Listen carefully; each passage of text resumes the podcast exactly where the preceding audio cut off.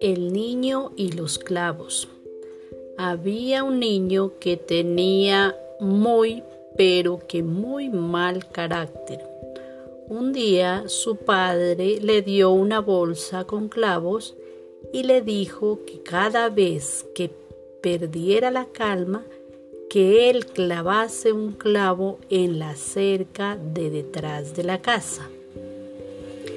El primer día el niño clavó 37 clavos en la cerca. Al día siguiente menos y así con los días posteriores.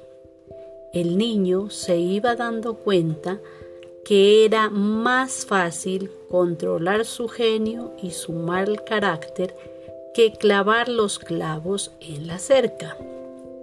Finalmente llegó el día en que el niño no perdió la calma ni una sola vez y se lo dijo a su padre que no tenía que clavar ni un clavo en la cerca.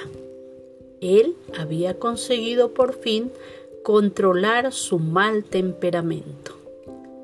Su padre, muy contento y satisfecho, Sugirió entonces a su hijo que por cada día que controlase su carácter, sacase un clavo de la cerca.